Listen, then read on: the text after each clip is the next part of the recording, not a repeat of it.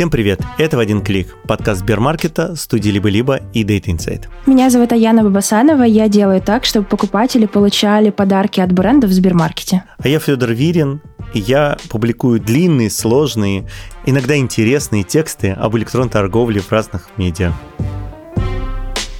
В один клик это подкаст про то, как вещи продаются в интернете. И сегодня выпуск про то, как эти вещи доставляются покупателям из интернет-магазина. Я бы даже сказал, не доставляются, а как эти вещи оказываются у покупателя, несмотря на то, что когда покупатель делает заказ, они лежат либо на полке магазина, либо на каком-то складе, бог знает где. И там, среди кучи других вещей, неопознанные, они вдруг находятся специальными людьми, которые называются сборщики, и эти люди их запаковывают и отправляют нам с вами, когда мы их покупаем через интернет. А еще мы поговорим про то, что происходит с заказами, когда покупатель не берет трубку от настойчивого курьера.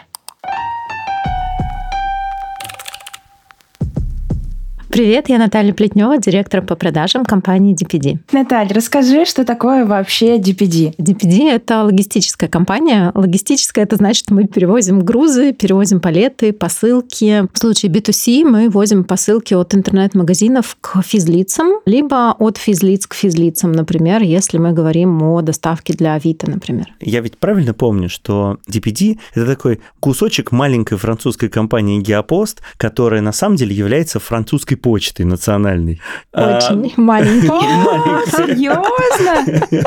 Да, это правда. Появилась на этом рынке бог знает сколько лет назад. DPD в этом году будет праздновать 30 лет. А, да, мы действительно часть а, французского холдинга Геопост большого, которому в свою очередь принадлежит и французская почта. При этом мы именно коммерческая часть, мы не имеем прямого отношения к официальной части французской почты. Ну, то есть французская почта не совсем коммерческая часть. Правильно сказать, что у нас единые акционеры.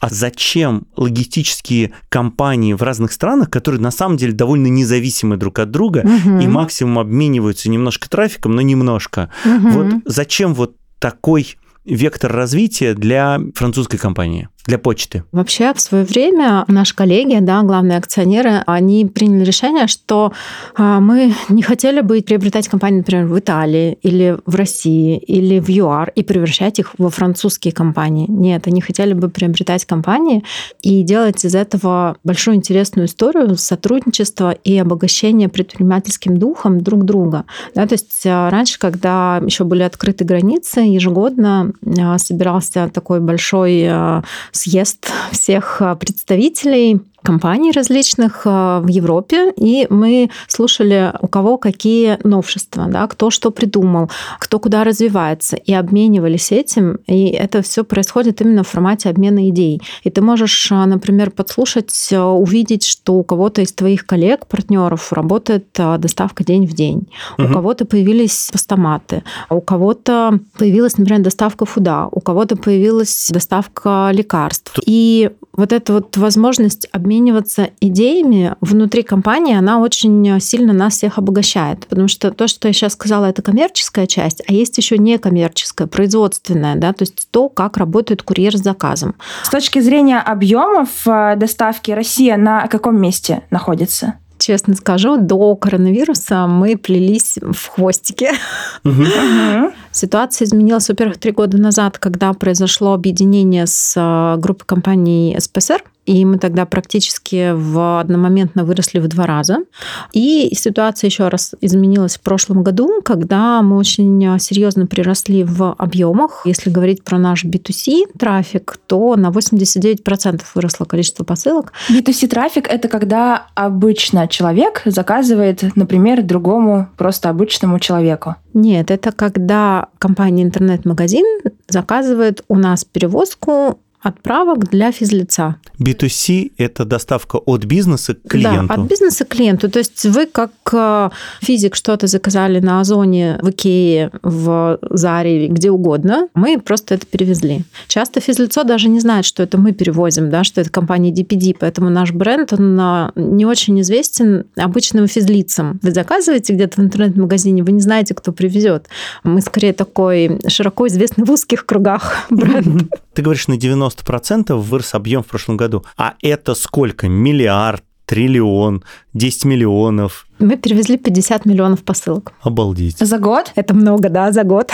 Ну, то есть Каждый третий житель страны должен был получить одну вашу посылку. Если бы не было хэви-шоперов, да, то есть тех, кто покупает очень-очень много и часто, то да, Это можно мы с так Аяной. сказать. Да и ты, я думаю, да, я тоже. тоже, я прям каждый день двух-трех курьеров привечаю.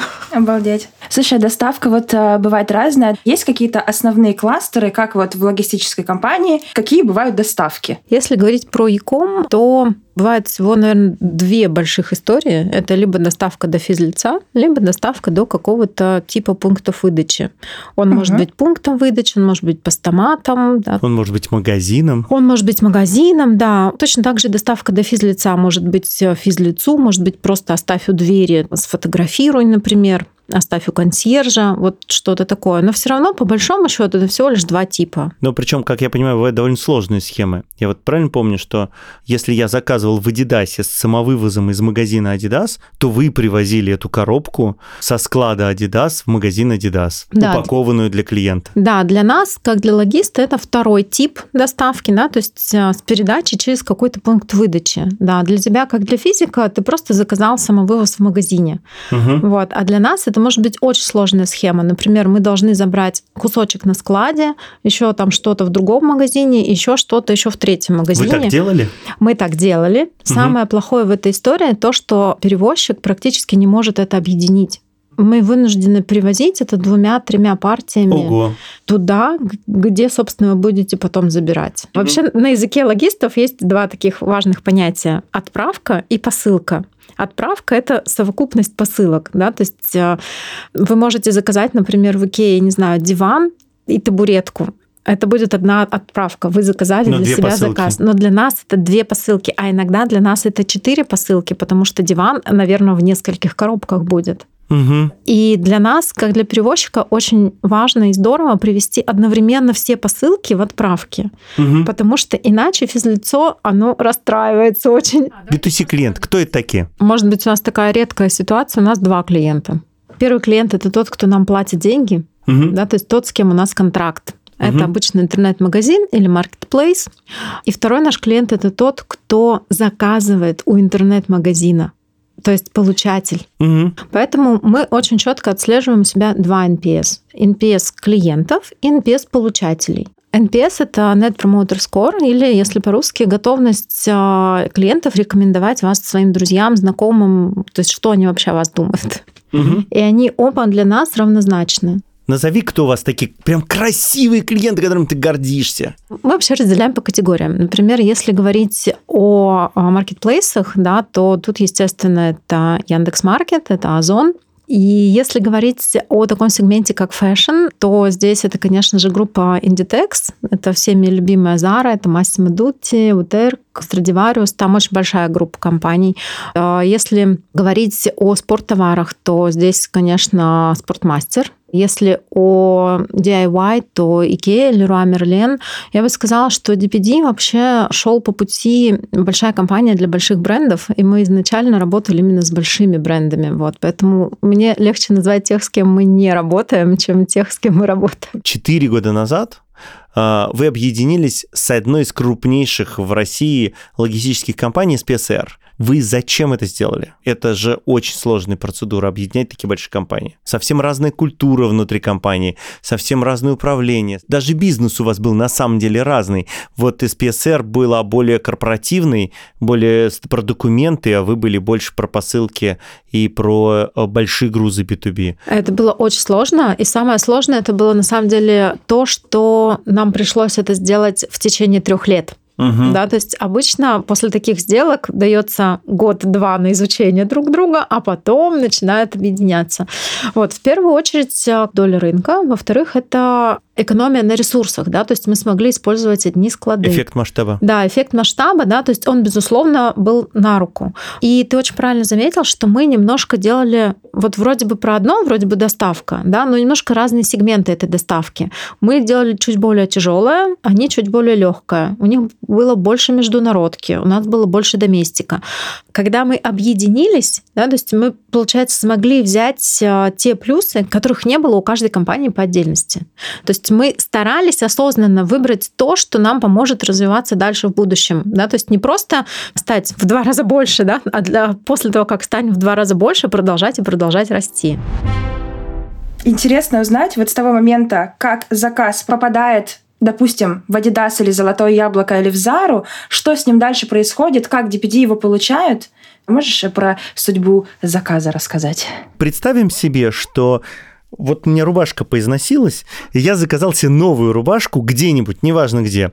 А, пускай на Farfetch. Хочешь пример именно, как она из-за границы приехала? Не-не-не, Давай... не, пускай это будет не Farfetch, пускай это будет Давай там, это будет какой-нибудь... Да, так вот, а, что происходит? А, клиент каким-то образом обрабатывает, упаковывает заказ твой кладет его в коробку, упаковывает и отправляет одновременно нам заявку. В смысле, сама Массимо Дути да, да, сам, запаковывает Да, сам интернет-магазин, угу. продавец, вот он запаковывает и одновременно отправляет нам заявку. Угу. Сейчас с большими отправителями у нас ежедневные пикапы. Да? То есть пикап – это когда машина на постоянной основе приезжает что-то забирать. То угу. есть мы даже не ждем никаких заказов, мы каждый день в 7 часов вечера приедем за чем-нибудь уж, что отдадите, угу. то заберем. А каждый день они отдают? Они довольно каждый большие, день они что у них отдают. там пол машины да. или машины машина у них наберется? Слушай, там обычно три фуры уходят, поэтому там точно наберется. Каждый день? Каждый. А в период распродаж там может быть 6 фур, поэтому да, людей много, а иначе как бы мы перевезли 50 миллионов посылок. Окей. Так вот, в общем, мы заберем это вечером, скорее всего, даже не в 7, скорее всего, даже позже, потому что чем позже мы забираем, тем дольше работает время приема заказа с доставкой на завтрашний день. Да, разберем типичную ситуацию, доставка завтра. Угу. Вечером мы это забираем, у себя на складе обрабатываем при помощи штрих-кода. Да, то есть нам передают всю информацию электронным способом. А на упаковке с рубашкой нанесен штрих-код? Да, некий штрих-код. Угу. В этом штрих-коде зашит а, все о тебе. Угу. Твой адрес, куда тебе привезти, какие доп. услуги ты заказал, будешь ли ты ее примерять, или ты, например, заказал две рубашки и одну захочешь вернуть. Когда мы это получаем у себя на терминале, мы это обрабатываем, угу. и дальше это попадает куда-то на маршрут. Либо это попадает на маршрут курьеру на следующий день, если мы говорим о Москве, либо это попадает э, в так называемый line haul. Что такое line haul? Line haul – это машина регулярная, которая идет между большими городами, между хабами, как автобус. От одного вашего склада до От другого одного вашего до другого, склада. да. И нам не важно, забьется она целиком или она там наполовину только. Самое важное в line haul ах – это то, что они уходят по расписанию. И это самое главное. То есть это то, что отличает курьерские компании от транспортно-логистических. Транспортно-логистические – это те, которые наполнятся и поехали. Да. А курьерские – это условно, даже если один заказ вообще во, всем, во всей машине – то она поедет. Но то тогда, наверное, меня как директора по продажам надо уволить. Его задача, чтобы она, он там был не один, но в целом, да, да, ты очень правильно ага, рассуждаешь, ага. она все равно поедет. Машина со склада Индитекса а, вместе с моей рубашкой, вместе со штрих-кодом, который нанесен на упаковку поверх коробочки, угу. приехал к вам. Вот машина въехала, я видел эти ворота на складе, такие ворота, машина попой в них въезжает, и вот из этой попы вываливаются все эти посылки тучей. Подходит несколько человек человек подвозят палеты к рукавам сортировочной линии. Берут каждую посылку, сканируют штрих-код из... Из принтера выходит из наклеивающаяся этикетка. выходит наклеивающаяся этикетка. Эту этикетку наклеивают рядом со штрих-кодом и кладут посылку на сортировочную ленту. Все, после этого она поехала сортироваться. А сортировочная лента это как вот в столовой такие вот едут с посудой. Ну, практически. Ну, не в столовой, как багаж получают. Багаж, да, это как багаж, потому что у нее очень много ответвлений. И когда она находит свое ответвление, она падает в этот рукав у рукавов стоят люди, которые складывают посылки на палеты. Каждый рукав это какое-то направление. Эта посылка поедет на Ростов, эта посылка поедет в Екатеринбург, эта посылка поедет в Ханты-Мансийск. Эти посылки полетят, например, да, кто-то авиацию купил. Вот эти железной дорогой. Вот, то есть вот куча-куча рукавов. Окей. Okay. А вот что происходит в эту секунду, если, например, моя любимая Массимо Дути наклеила на мою рубашку не тот штрих-код? Там два варианта. Первый вариант, что она попадает не туда, куда надо, Угу. И в таком случае мы об этом, по сути, не узнаем, пока мы ее не привезем. Вариант номер два, когда к этой наклейке не передали вообще никакой информации, либо она ну, вот настолько неправильная, что она почему-то не распозналась. Мгм. Для всех таких э, историй есть отдельный рукав, и с ней будут работать уже живые люди. Мы свяжемся с клиентом, спросим, Масима Дути, ну как же так? Федор Мгм. остался без рубашки, давайте что-нибудь побыстрее сообразим. Порядка 90% таких э, посылок, они в течение пары часов разбираются и находят своего получателя. Много таких ошибок? Это зависит от э, уровня IT-клиента. Если у клиентов все окей с базой, да, если он правильно передает адреса. Самая большая проблема обычно это адресная база, потому что в России нет нормальной адресной базы. У нас э, есть кладры, есть индексы, есть еще разные типологии.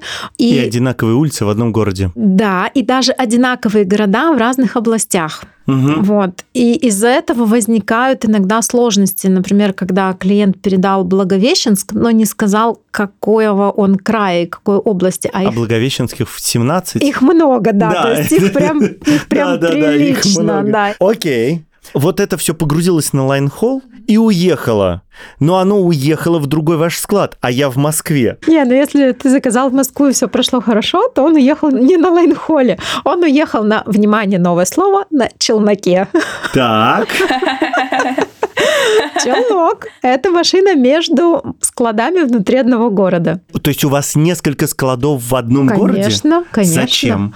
Как зачем? Огромная Москва, несколько волн доставок. Кто-то хочет утром, кто-то хочет вечером, кто-то ночью. Вот. И, естественно, нужно все время пополнять. Курьеры в несколько волн выезжают, и они не будут же ездить все время на два хаба. У нас два больших хаба на севере и на юге. Мгм. И еще несколько небольших мини-хабов внутри города. Что такое большой, что такое небольшой? Большие хабы – это десятки тысяч метров. А маленькие? Где-то тысяча, иногда меньше. Ну, то есть большой хаб – это как завод, а Да. маленький хаб – это как средних размеров магазин. Да, Мгм. вообще в Европе как раз хабы называют заводами посылок у нас. Класс. Фабрика посылок, фабрика посылок. Класс. Значит, итак, моя рубашка у челнока. Она приезжает в вот этот мини-хаб, который называется Сити Депо, Мгм. где, собственно, уже распределяется на курьера. То есть Ага. там происходит еще одна небольшая сортировка, Мгм. уже непосредственно на курьерский маршрут. И утром приходит курьер, забирает э, свой маршрут и идет на доставку. Ну и дальше этот курьер, поскольку я заказал домой, Мгм. в 2 часа дня мне звонит и говорит, что я буду у тебя в течение часа. Да, еще параллельно с этим запускается канал коммуникаций. Да? Мгм. То есть с утра тебе либо придет пуш-уведомление, либо смс о том, что мы приедем сегодня, привезем. Где-то за полчаса до доставки он тебя наберет, вот, Мгм. и потом доставит э, отправку. Так у меня сейчас вообще мысль родилась, что, получается, бизнес работает 24 на 7. Потому что у тебя есть условно Хабаровск, есть Владивосток, и все фуры ездят вне зависимости от того, какой часовой пояс. Да, Колл-центр работает вне зависимости от того, какой часовой пояс. То есть, получается, бизнес работает 24 на 7. да, у нас один на выходной в году, он 1 января. Все. Правильно сказать, что бизнес работает 25 на 8, но это уже детали.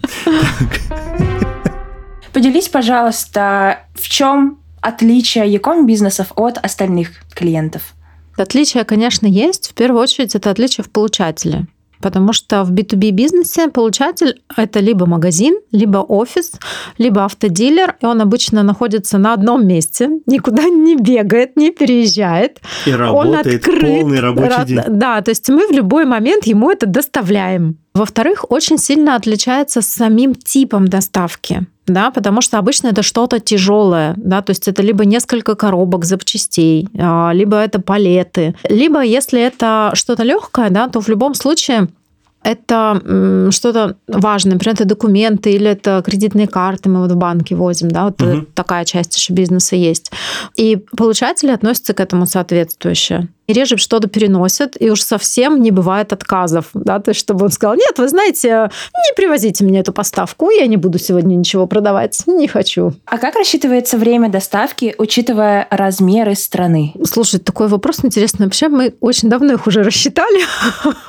А ничего не меняется? Вот. С точки зрения перевозки наземной и авиационной, ну, практически ничего не меняется. То есть вот как было ехать а, до Екатеринбурга три дня, ну, вот оно так и есть три дня. Дня. То есть дорога... Ну, два вообще-то. А, но ехать-то два дня, но ты же не будешь получать ночью. То есть у тебя все равно будет доставка на а, третий в смысле, день. что три дня Ну, срок от доставки. момента, как вам передали заказ, Да, до момента, да. как получатель его Да, получил. да. Мгм. То есть мы а, тут считаем не часами, а именно днями рабочими, потому Мгм. что и физлицы, и юрлица, они в большинстве случаев сейчас хотят получать все-таки ну, в световой день в какой-то нормальный. Интересно, что получается у нас есть, допустим, X дней от точки А к покупателю, и при этом из этого X есть часть, которая годами просто вообще не меняется, потому что вот как есть РЖД, как есть дорога, по которой ты едешь две ночи, два дня, так э, вот эта константа, она постоянно константа десятки лет.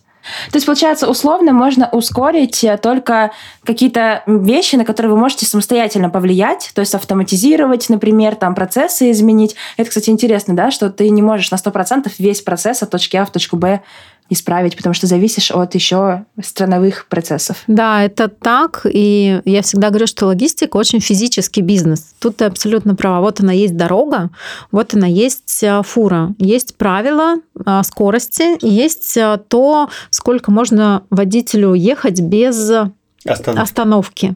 И ты не можешь быстрее.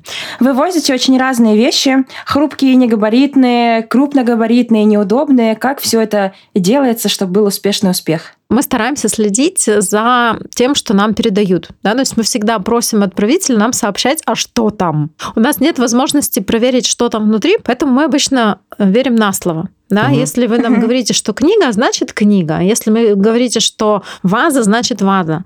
Самая важная история это то, что лежит на отправителе. Вам надо ее упаковать. Пожалуйста, упакуйте ее хорошо. А, ну то есть эта ваза хрустальная из Да. тонкостенного хрусталя должна быть упакована, и ответственность за это несет отправитель. Совершенно верно. Я правильно понимаю, что как и в самолетах перестали наклеивать, так и вы не наклеиваете на посылке фраджайл и вот это вот все. Мы не наклеиваем, но если ты наклеишь, мы будем к ней относиться особенно. Вау, это же, Это, же правда. лайфхак. Да. Так. Да. Если ты наклеишь, то мы постараемся ее положить наверх палеты. То есть есть а, специальные знаки, не кантовать, где верх, где низ. Да. вот Мгм. эти вот знаки все fragile, они это не просто так наклейки. Мгм. Мы обязаны соблюдать то, что ты на Вау. их нанес. Ну. Вообще, когда мы стартуем какой-то бизнес с крупным клиентом, мы стараемся выехать к нему на склад и дать свои рекомендации. Вот это пакуй так, вот это так. Вот тут, тут ты вообще молодец, красавчик, а вот здесь вот прям не советуем так делать. Мгм. Потому что мы разные перевозим. Например, мы можем перевозить аккумуляторы. Ну, То есть тоже нужно определенным образом их упаковать. Однажды я заказывала из золотого яблока кажется, Зелинский Розен, но anyway, это было в ковид, и мне, значит, неделю ничего не везли. Я думаю, почему мне ничего не приводит? Целую неделю. Уже как-то грустно стало. И звоню в «Золотое яблоко», говорят, с нас взятки гладкие, все у логистической компании, мы ничего не знаем. И как покупатель, я понимаю, что ну, это звучало очень странно и обидно. Как человек, который работает в Яком, я понимаю, в целом логично. Вот если обернуться обратно как покупателю, как вот с такими историями справлялись, когда был большой нагруз? Потому что сейчас, наверное, такого нет. А, слушай, ну вообще вот эта история с тем, что это там не наша проблема, а проблема логистической компании, мне кажется, что это вообще неправильный ответ. Клиенту, вот ему, мне кажется, вообще все равно, кто виноват. Ему нужно решить проблему. Если говорить вообще о том, что было в ковид, то там а, действительно были задержки. Задержки как а, на стороне отправителя, клиента, да, когда просто не успевали склады собирать.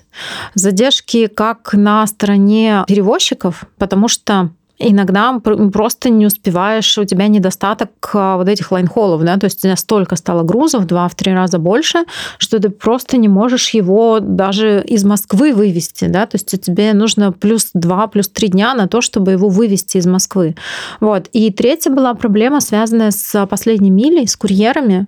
В тот момент, ведь, если помните, во-первых, много пунктов закрылось, и из пунктов перешла доставка на дверь, во-вторых, многие гости страны, да, у которых были проблемы с визами, да, их выслали. Курьерская история, да, она тоже несколько сократилась. В-третьих, стали развиваться такие проекты, как доставка еды, и, соответственно, очень сильно увеличился спрос на тех курьеров, которые остались. Как мы справлялись? Во-первых, я честно скажу, нам немножко повезло, потому что мы в 2019 году запустили новый склад.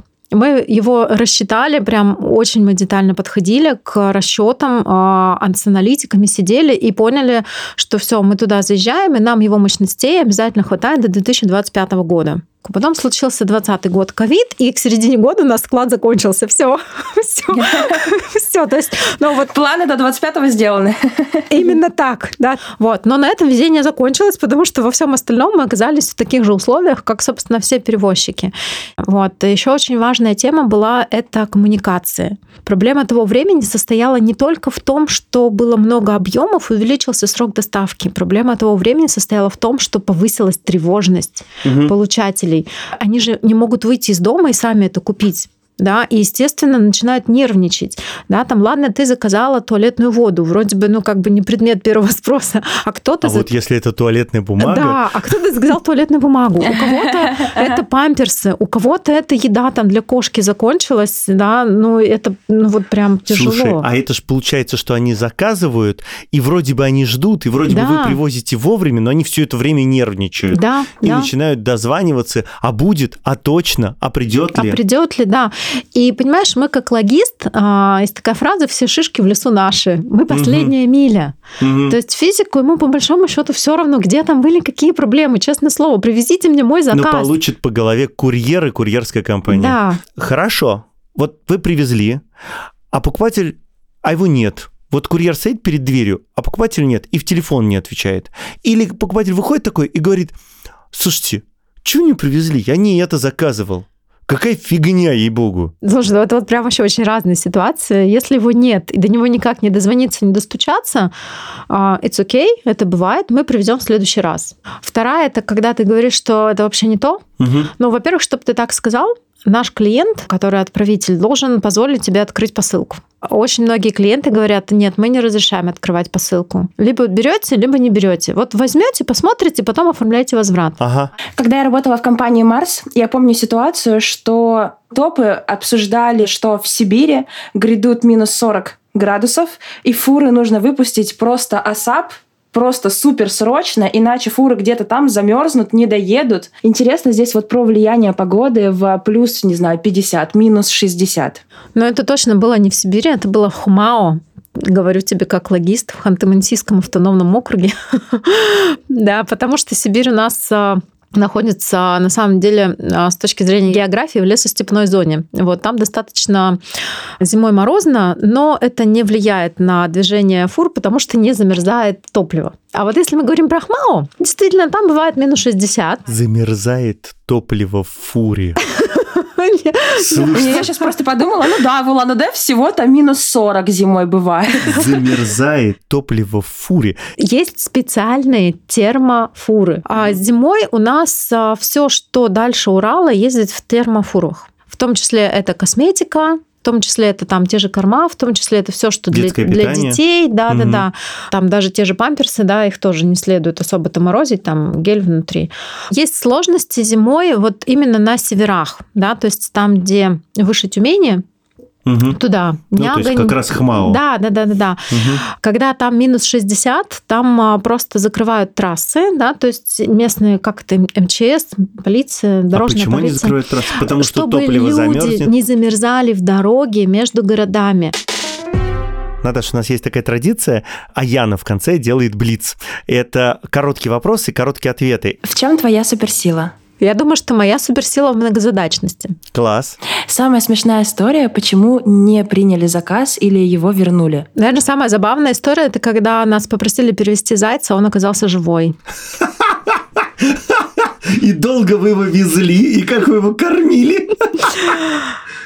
Ну, слушай, нас попросили перевести зайца. Вот, мы были уверены, что это игрушка. Ну, игрушечный заяц, ну, не знаю, ну, чучело на крайняк. Mm-hmm. Вот, мы приехали за ним, а он живой А, заяц. вы его не взяли. Да, а, мы, okay. мы его не взяли. Есть еще другая история, когда мы взяли, но не довезли. Когда была большая посылка из Астрахани, Там а, отправили вяленую рыбу. Она очумительно пахла на весь терминал в Астрахани. Потом весь line haul пах этой рыбой. Было прекрасно. Потом приехал в Москву, и получатель получил только запах. Потому что когда он открыл эту рыбу, там оказались только кости. Кто-то не смог сдержаться, ее съел. Она, она была слишком хороша. Офигеть. Обалдеть. Ну вот, бывает всякое. Есть ли места, куда доставить невозможно? Ну, если у тебя есть вертолет, то нет.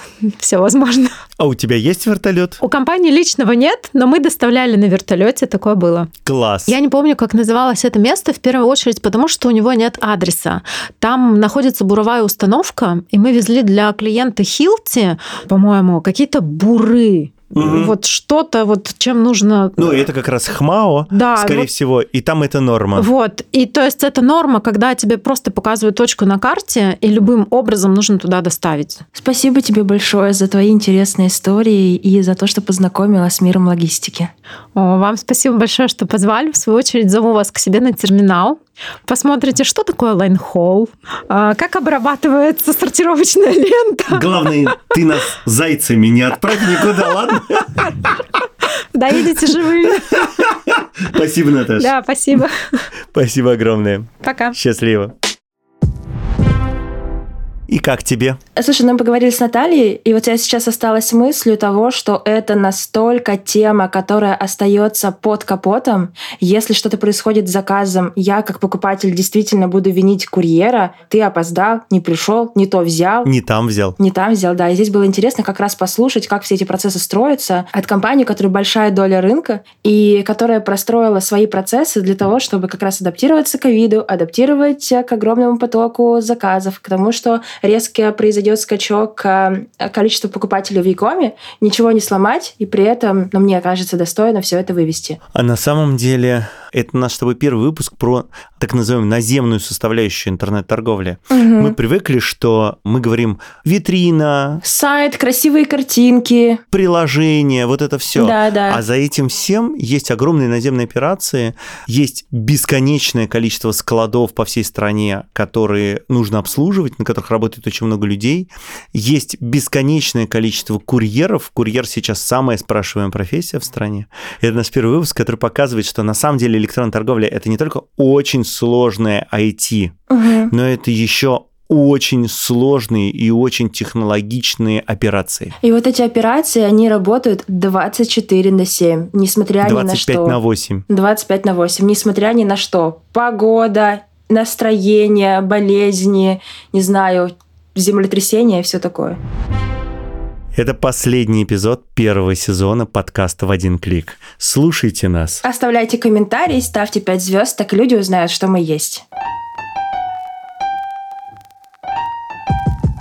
Подкаст Сбермаркета, студии «Либо-либо» и Data Insight. Над этим подкастом работали Редактор Лиза Каменская.